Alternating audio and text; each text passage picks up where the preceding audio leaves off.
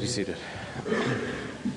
If you have a Bible, you can open to John's Gospel. We'll look at uh, chapter 1, verses 19 through 34 this morning.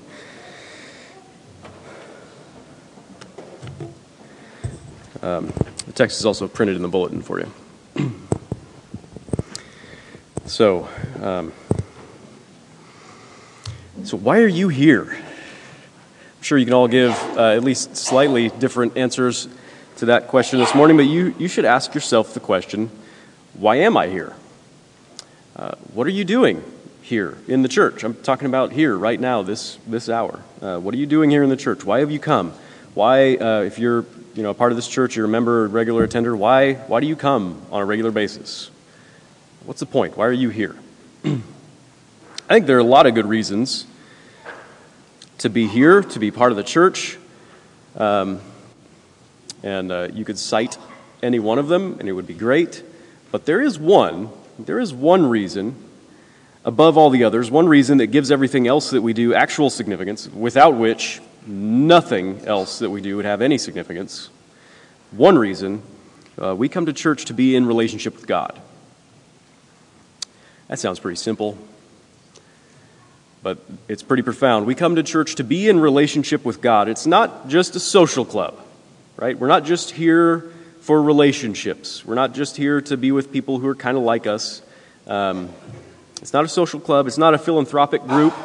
We're not just here to do good things in the world. We are here to do good things, but uh, but that's not the main reason. Uh, it's not just a big group therapy session, right? because we all need to be changed. That's um, maybe getting more to the heart of the matter, but even so, uh, it's not just a therapy session for us, though we do have some things in common with all those kinds of groups social clubs, philanthrop- philanthropic groups, or um, therapy sessions. All those things really would be meaningless if relationship with God weren't at the very center, permeating everything that we do. Um, we get to, re- to, to live and enjoy a relationship with God uh, as our Father. That's the main point of the church. That's the main reason why you're here, whether you'd articulate it that way or not. That's the main reason why we're here. That's the main thing that we're about. This is what God wants to, for us to enjoy, to live in a relationship with Him as our Father. This is what God wants. This is what He's made us for. This is the life to which He calls you. No matter who you are, He's calling you to this life. But this is why he calls you to be part of the church, because this is where this life happens. Um, to live with him and know him as your heavenly Father together with us. And so um, there's just one thing, there's just one little problem with that. It's that because of our sin, that's a relationship that needs to be mended. That's a relationship that needs to be uh, restored. We need reconciliation before we can enjoy it as it's meant to be enjoyed. Before we can know God as our Father and live with Him in a good relationship, because of our sin, it needs to be fixed, right? It needs to be reconciled. So maybe you know something, um, something about broken relationships. I think we all experience broken relationships to some degree or another in our lives. Um, maybe you know that they're very hard to restore. It's very hard to fix relationships once they've been damaged, once they've been broken. And the worse the break, the harder the reconciliation. Um, the harder the process of the re- reconciliation. So, the break in our relationship with God, not because there's anything wrong with Him, this, this break is a one sided problem, right? Uh, we're the ones that broke it. We're the ones that walked away from it, right? Not because there's anything wrong with him, but because of our sin. The break in our relationship with God was infinitely difficult to mend. The harder the break, the worse the break, the harder it is to fix. And this one was infinitely difficult to fix. Reconciliation would take immeasurable forgiveness on God's part. But the gospel says that God was willing to do the hard work, that He made provision for the reconciliation of our relationship, that He's done everything necessary for us to live in relationship with Him as our Father, as it's meant to be. And if you want to be right with God, which is, of course, the main reason why we're here doing what we're doing right now, then you must embrace the provision God has made for your forgiveness. Because it's a real relationship, a real party has been offended, a real party must extend forgiveness, and he has done it. And we have to come to him on his terms, right? Um, we must embrace the provision that God has made for our forgiveness and reconciliation with him. And that's what we're going to talk about this morning. It's pretty basic, pretty essential stuff for us, um, but I think it's important. So uh, let me pray, then we'll read the scripture.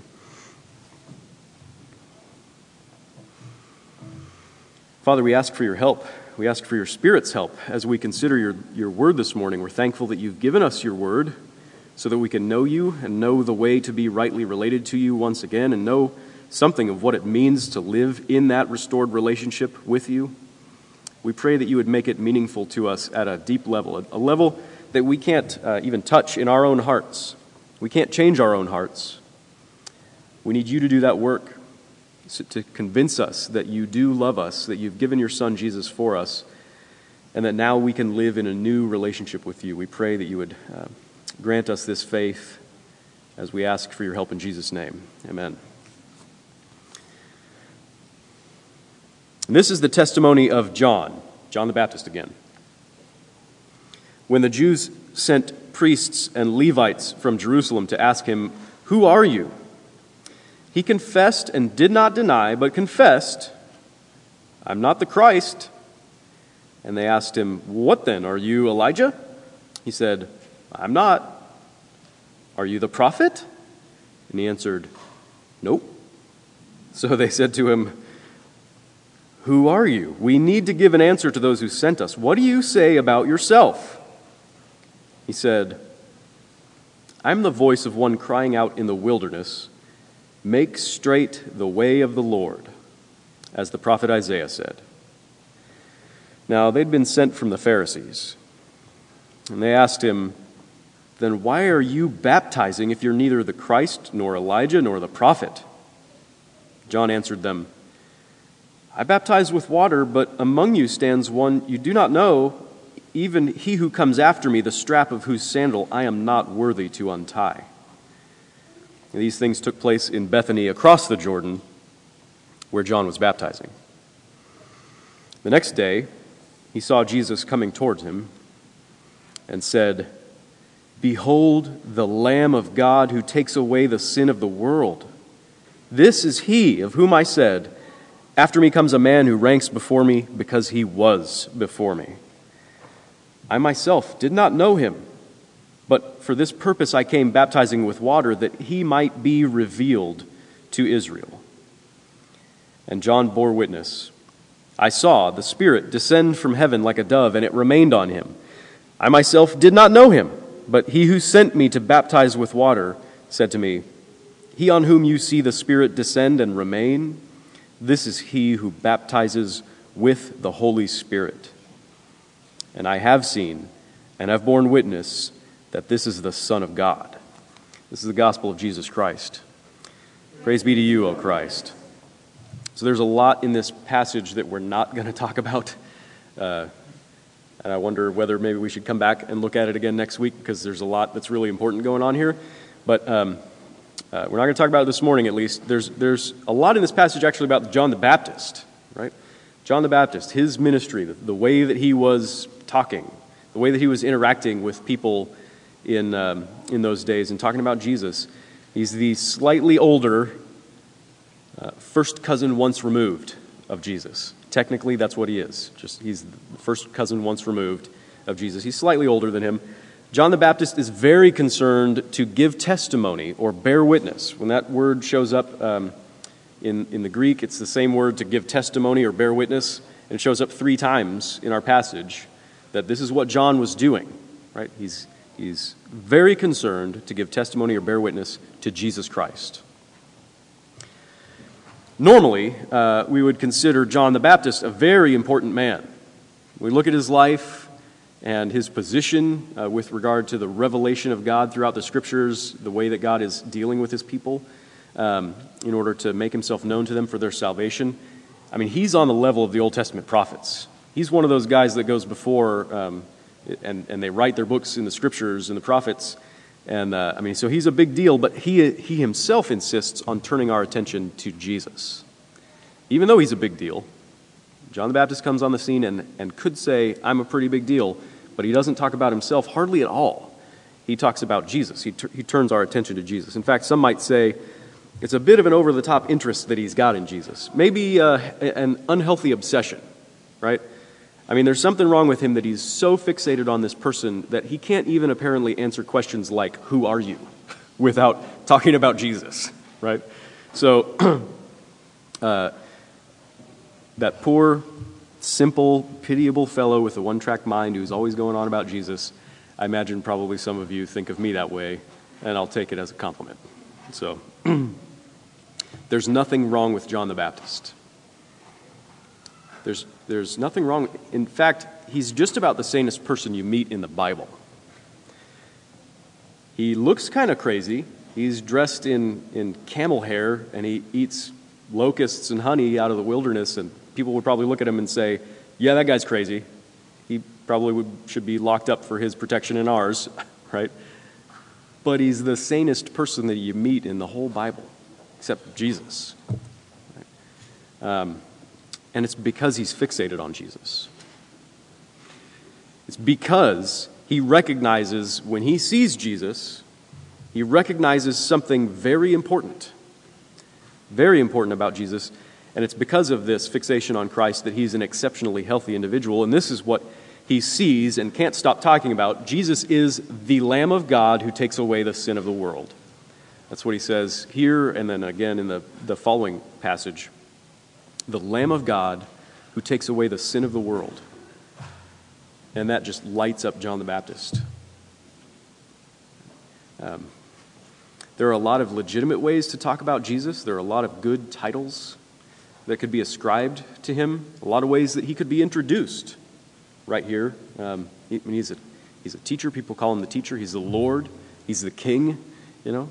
Um, it's kind of like in a boxing ring when the announcer introduces the fighters and says, Now in this corner, right? And uses several of the most exciting nicknames that he can think of to build up anticipation for the main event. You know, in this corner, the wonderful counselor, the Prince of Peace, the one who ranks before me because he was before me, the Lamb of God who takes away the sin of the world. That's the best he's got. That's what he's excited about when it comes to talking about Jesus.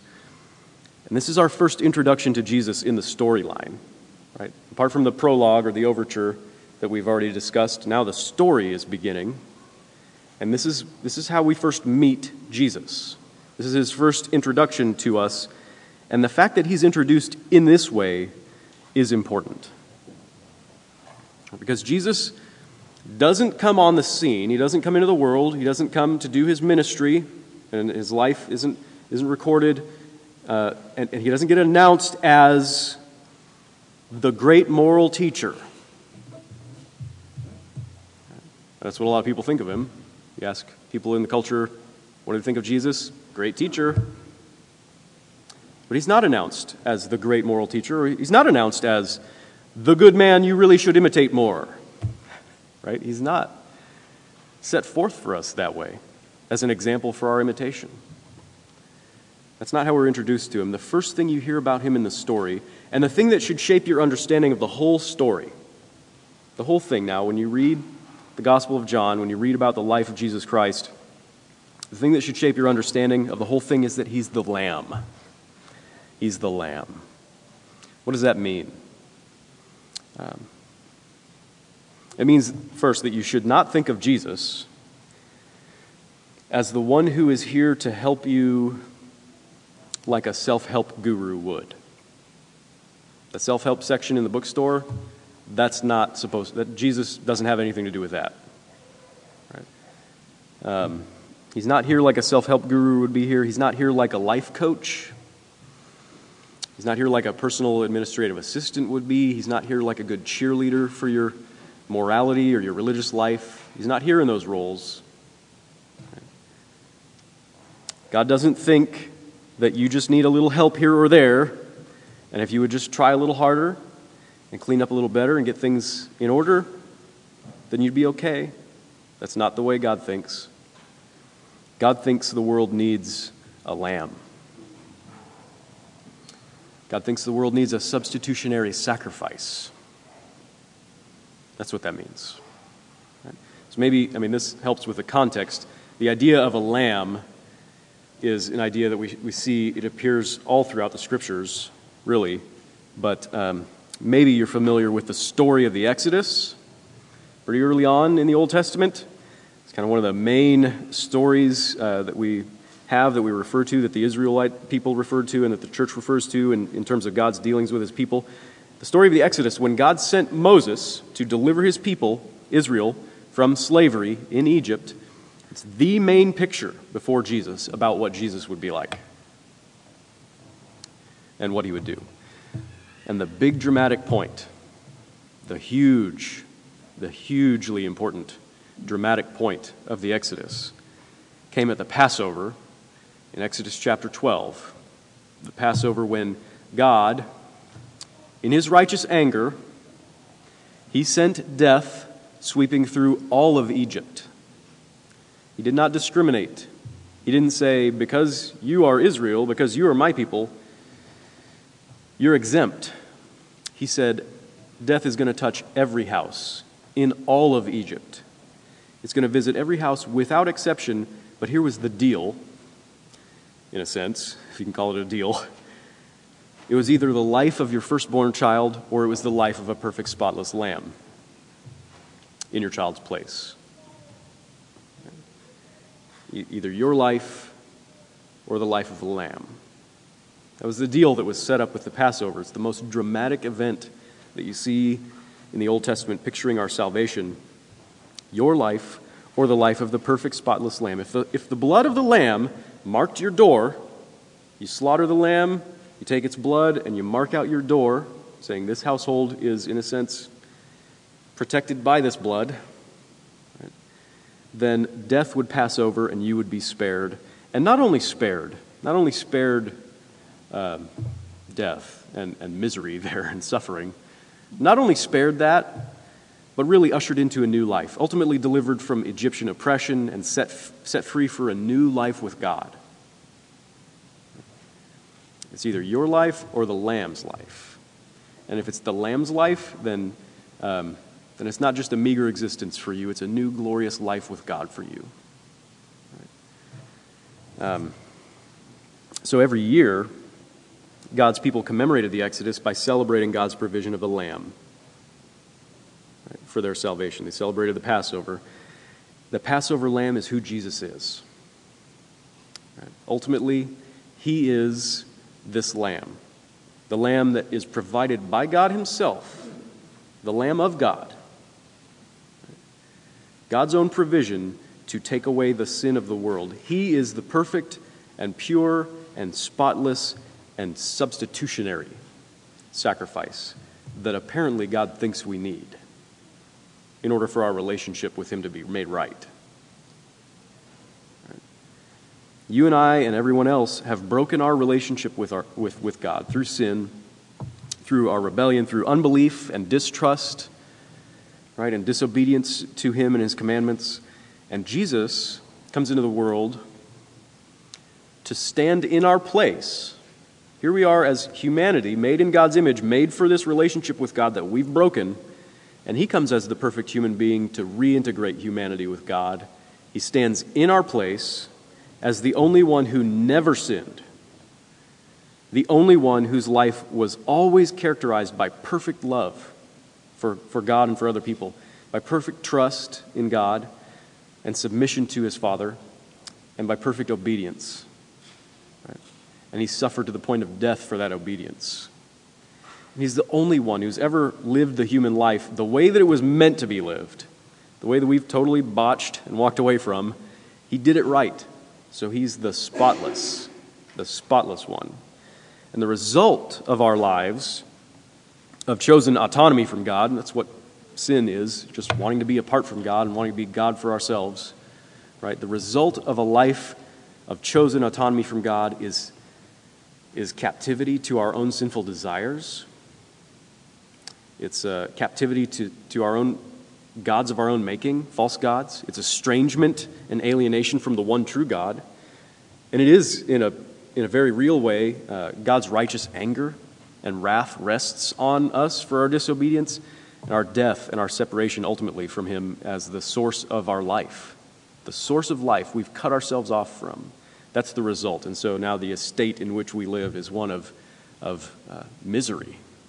Right? Apart from God, uh, it's no life, it's death. That's the, death, that's the life that we've chosen for ourselves in our autonomy from God. And so the relationship with God as our Father is broken. But here comes the Lamb of God, the perfect Son of God. And He doesn't just live the perfect life for us, He died the death that we deserve to die under God's wrath at, at the cross. He went to the cross for us, and He suffered what we deserve. He suffered the breaking of His relationship with God.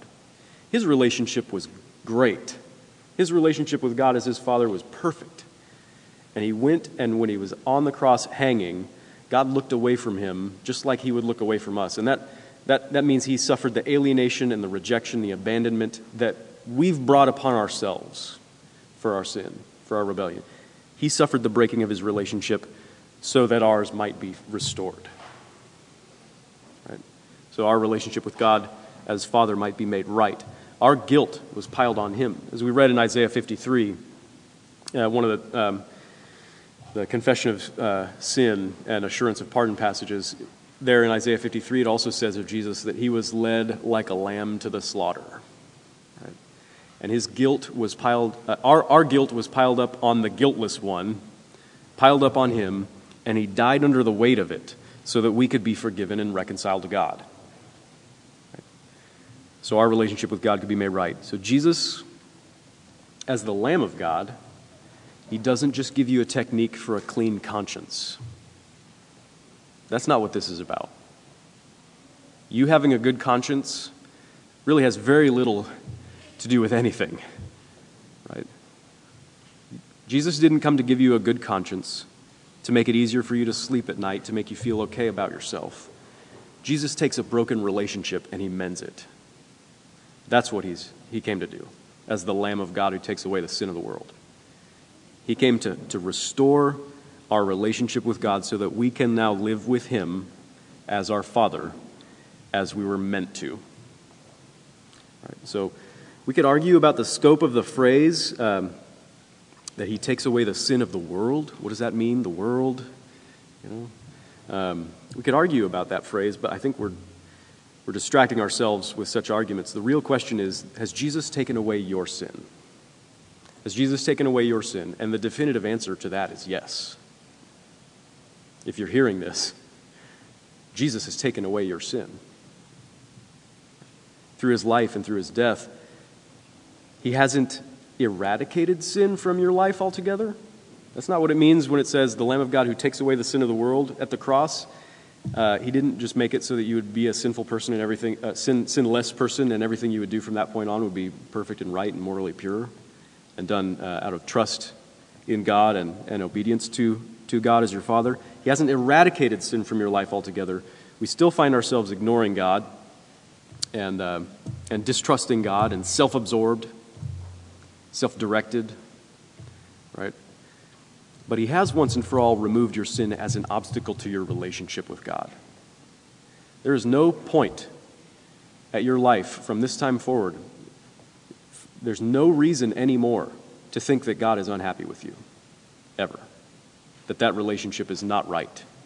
Because Jesus has once and for all done everything necessary to remove your sin as an impediment from your, uh, in your relationship with God, an obstacle to your relationship with God. He hasn't taught you how to manage your sin. He didn't come to teach you how to do it better so you sin less. It's not his primary goal, his primary mission and ministry. He didn't teach you how to manage your sin, He has dealt with it Himself decisively through His sacrifice. So, knowing this, knowing this now, you are free to relate to God as your Heavenly Father. What kind of freedom is that? You're free now to relate to God as your Heavenly Father. You don't need to be suspicious of His favor ever again. To wonder whether He's he's actually pleased with you, wonder whether he actually loves you or not. You do not have to wonder about that.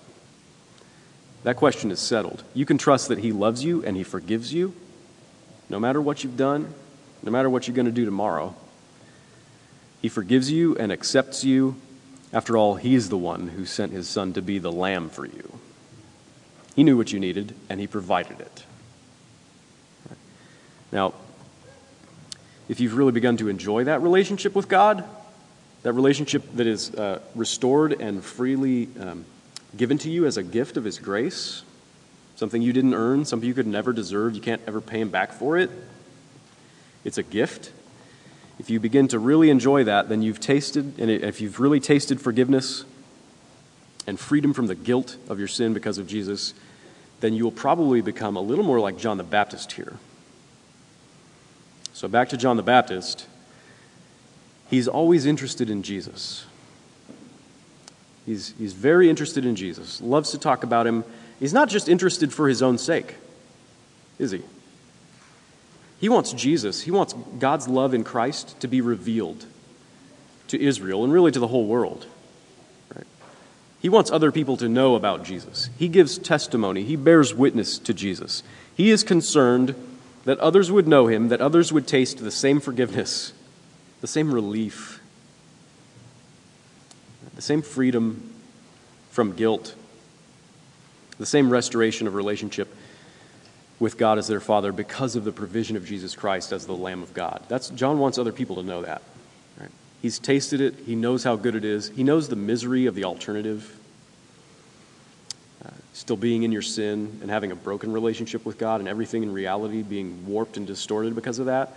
Um, he knows how good it is to be made right with God through Jesus Christ, and so he tells people. And folks keep asking John about himself, asking about himself, and he's, uh, he's reluctant to talk much about himself except with reference to Jesus. Um, when they ask him why he's doing this, on what authority he's out there telling people to repent and believe, he doesn't really give them an answer according to their, their question. He just tells them more about Jesus. And he connects what he's doing in baptism with who Jesus is and what, what Jesus is doing. Jesus is the one who baptizes you with the Holy Spirit. The Holy Spirit, God Himself. The love of God poured out on you as on His only Son. Jesus shares that with you. And what I'm doing, John the Baptist says, is just a, just a poor reflection of that. He's the one, really, that you need to be interested in. He connects what he's doing with what Jesus is all about. John's not arrogant. Right? And I think if we've, if we've really tasted the grace of God in our lives and the provision of, uh, of Christ as the, the Lamb of God, our sacrifice that we need, um, it'll make us not arrogant like John. He doesn't condemn other people. I mean, what he says is offensive. Right? That's why we usually imagine or uh, have depictions of John the Baptist as kind of this really grumpy, you know, frowning, scolding type. You know, I don't think it's that. It's the things that he says are offensive, but he's not trying to offend. The things that he says are offensive to self-righteous religious experts, specialists um, who think that they know everything about God, don't think that they need to be taught anything about God, don't imagine that they need such drastic measures as what John is offering. John's offering this baptism, right, out at the Jordan. He's on the outside of the promised land, but hey, we all belong in the promised land because we're special. We're the Jews, right? I don't mean to use that word in a derogatory way as Jews. The Jews, these, these people are being held forth as people who rejected Jesus, right? So when John talks about the Jews, and it's kind of a negative connotation there, it's because of their rejection of Jesus. It's not because of their ethnic or national identity, right? But here are these Jews who thought they'd been um, set apart by God because they're awesome. They must be special in and of themselves, and God approves of us, of who we are and what we do. They're, they've been brought into the promised land, past the Jordan River, right? Everything past the Jordan. Well, everything on the other side of that, that's the wilderness, that's the Gentiles, that's, you know, the have nots out there, the people who don't know God like we know God, the people who don't have God's favor like we have God's favor. And of course, people out there, the Gentiles, the nations, the, the non Jews, you know, when they come into the, the Jewish religion, when they come into our country, they're baptized. This was a standard practice for them, is that Gentile proselytes would be baptized, and they'd become one of us, right? We're already special. We don't, we don't need baptism, the baptism that you're offering, repentance and forgiveness of sins. What? We're already on the inside here, right? And so what John has to say is offensive to people like that, people who think they're on the inside, who presume that they're on the inside, think they know everything about God, um, don't need a substitutionary sacrifice for sure, right? John does say to them, Among you stands one that you don't know. I mean, apparently, Jesus is actually right there in the conversation that they're having on the outskirts of, uh, of Israel. Among you stands one you don't know. You should know him. He came for you. You've been prepared for hundreds of years for this guy to come. You should know him. You should recognize him, but you don't. That's offensive? But he doesn't, he's not boasting about his knowledge of Jesus as if he were special because he did know Jesus, and you could be awesome like me if you just knew Jesus. That's not the way that he's talking. In fact, he uses the very same language about himself twice in verses 31 and 33. He says, I myself did not know him. You, you don't know him. I didn't know him either. Right? But God revealed him to me. I'm not better than you because I know Jesus. I'm just a recipient of God's gracious revelation. And God's made that revelation to you too. Here's one we didn't know, and He's come to take away our sin. He's come to make our relationship with God right again. God is the one who took the initiative here, so there's nothing for us to boast about when we're talking about becoming a Christian or doing evangelism, comparing ourselves to non Christians or anything like that. This is a religion of grace, because of God's gracious initiative that we're here. God is the one who saw that the relationship was broken and needed fixing. He actually wanted to fix it. God's the one who sent his own son to be the lamb that we needed. God's the one who sent John the Baptist to bear witness to Jesus so that others would hear, so that this Jesus, it would be known like what he's about, what his life and ministry and work is about. God is the one who has in every way made it possible for you to embrace his provision for your salvation, for your reconciliation to him, so your relationship could be restored.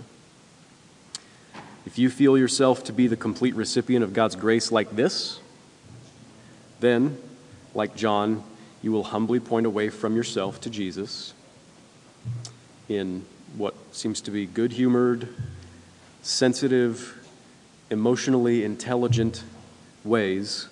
Um, even in the face of opposition, even in the face of rejection, persecution. Right. So, embrace Jesus Christ by faith and talk about him with others who also need God's provision of lamb just as much as you do. Amen. Let's, uh, let's pray. Father, we pray that you would show us your love in Jesus Christ more and more in a way that um, makes us comfortable with uh, ourselves um, being sinners, because apart from your grace and love, we cannot stand to have our sins pointed out. We certainly cannot stand the thought of them being an impediment in our relationship with you, but they are. And we pray that because you love us and you gave your Son Jesus for us, we'd be able to see ourselves in the light of your love uh, as we truly are, as sinners who, uh, whose greatest need is a sacrifice in our place so that our relationship with you could be restored. And it's beyond our doing, it's beyond our ability to fix. But you've done it. And once and for all, you've given your Son as the lamb that we needed to take away our sins so that we could live with you as our Father. And we pray that you would teach us uh, more and more every day of our lives your great love in, um, in ways that persuade us that we really are free, that we really are loved, that we really are forgiven and accepted and cleansed in your sight, that uh, you really do have favor on people like us. And oh, the many ways that that would uh, change the way that we live in this world, knowing your love as our, uh, as our gracious Heavenly Father. We pray that this gospel reality would become more and more true in each of us and in our children's lives, and that you would make Jesus Christ the centerpiece of our attention, not just for our own sake and uh, not just for our children's sake, but for the whole world, that you would teach us what it means to be Christ centered in our, um, in our speaking to our neighbors, and our coworkers, and our friends and loved ones who do not yet know you. Because we know uh, the greatest delight of all delights is to know you and be restored to relationship with you, and we want to share that with other people. We pray that you'd help us do that in Christ's name. Amen.